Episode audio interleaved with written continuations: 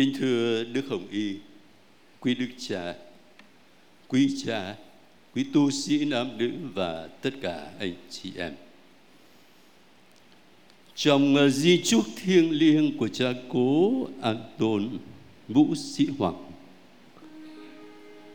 Ngài mở đầu di chúc bằng à, lời tuyên xưng đức tin. Sau đó Ngài viết tiếp thế này tôi tuyên xưng lòng yêu mến và vâng phục đối với Đức Giáo Hoàng và Đức Giám mục Giáo phận là bề trên của tôi. Chỉ một câu ấy thôi cũng đủ nói lên sự gắn bó của cha cố An Tôn với giáo phận Mỹ Thọ. Và hôm nay tôi có mặt ở đây trong tư cách là giám mục giáo phận Mỹ Thọ để bày tỏ sự hiệp thông của giáo phận và cách riêng là của linh mục đoàn giáo phận Mỹ Tho với cha cố An Tôn.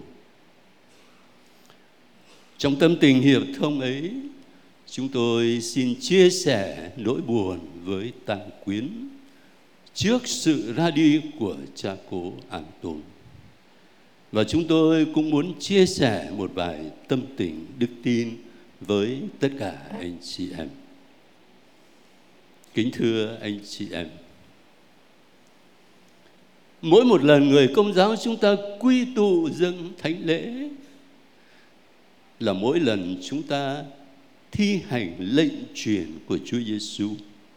Các con hãy làm việc này mà nhớ đến Thầy. Đối với các linh mục các linh mục dâng lễ không chỉ là một hành động cá nhân, mà là hành động in persona Christi. Hành động trong tư cách của Chúa Kitô. Và vì thế, khi linh mục đọc lời truyền phép, người cầm lấy bánh, dâng lời chúc tụng, bẻ ra và trao cho các môn đệ mà phán đây là mình thầy sẽ bị nổ vì các con. Thì các linh mục được mời gọi đưa cả con người và cuộc đời của mình vào trong lời mà mình đọc. Cha cố An Tuân Vũ Sĩ Hoàng chịu chức linh mục năm 1967 Đến nay là 56 năm linh mục biết bao nhiêu lần ngài dâng thánh lễ biết bao nhiêu lần ngài đọc lời truyền phép, và lời truyền phép ấy trở thành ánh sáng soi lối dẫn đường cho đời sống linh mục của ngài. Có nghĩa là ngài cố gắng để sống đời linh mục như một tấm bánh chấp nhận bị bẻ ra và trao cho vì phần lỗi các linh hồn. Cha cố an tôn là tấm bánh được cầm lấy. Được thiên chúa cầm lấy qua tiếng gọi. Như xưa chúa giêsu đã gọi các thánh thông đồ, hãy theo thầy. Thì cha cố an tôn cũng được chúa giêsu kêu gọi như thế, và ngài đã đáp lại bằng tất cả tâm hồn anh chị em biết ở trong di trúc thiêng liêng của ngài, cái câu cuối cùng mà tôi đọc được đó là thế này. Trên đây là những nguyện vọng của tôi để theo chúa chọn đời. Chọn đời chứ không phải chỉ có ít ngày, ít tháng, ít năm. Chọn đời. Cái tâm nguyện của cha cố an tôn là như vậy. Ngài chấp nhận để mình trở thành một tấm bánh được Chúa cầm lấy. Chúa cầm lấy rồi Chúa bẻ ra. Cái sự bẻ ra này nó được thể hiện qua thái độ vâng phục của cha cố An Tôn trước Thánh Ý Thiên Chúa và Thánh Ý Thiên Chúa được thể hiện qua những bài sai mà giáo mục, giáo phận trao cho ngài và ngài đáp lại bằng sự vâng phục bề trên sai đi đâu sẵn sàng Ngài chịu chức linh mục năm 1967.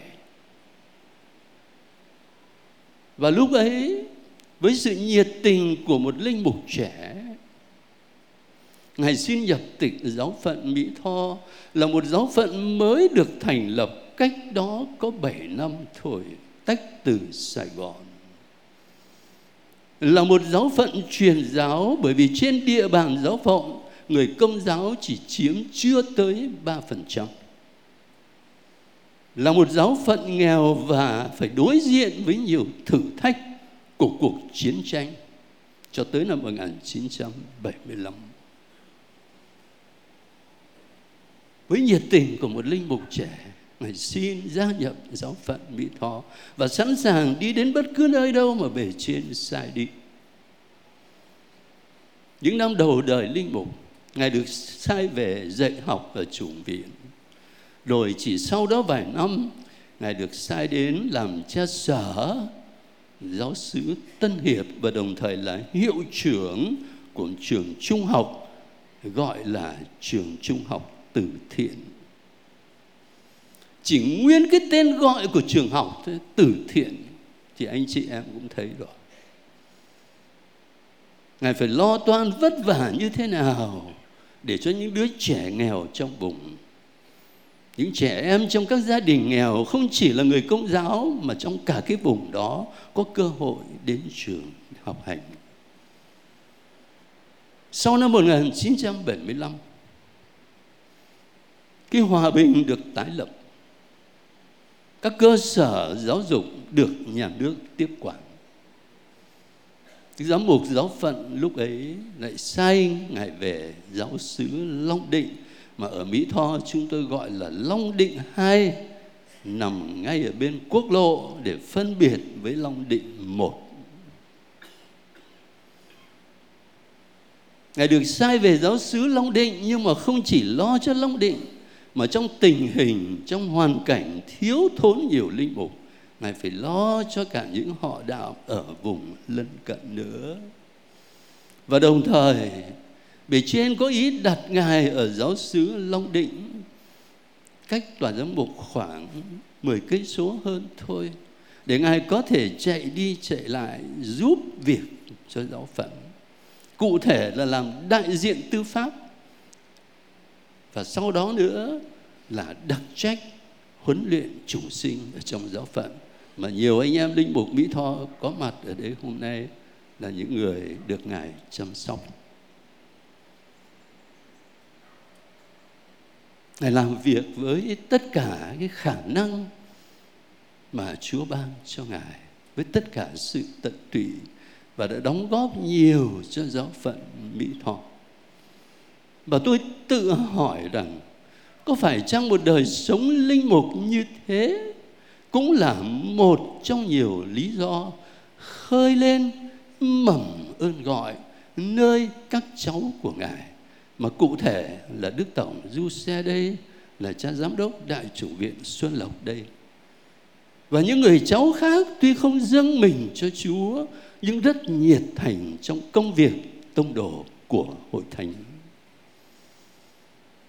Thưa anh chị em, Nói như thế không có nghĩa là cuộc đời của cha cố An Tôn không hề có một khuyết điểm nào.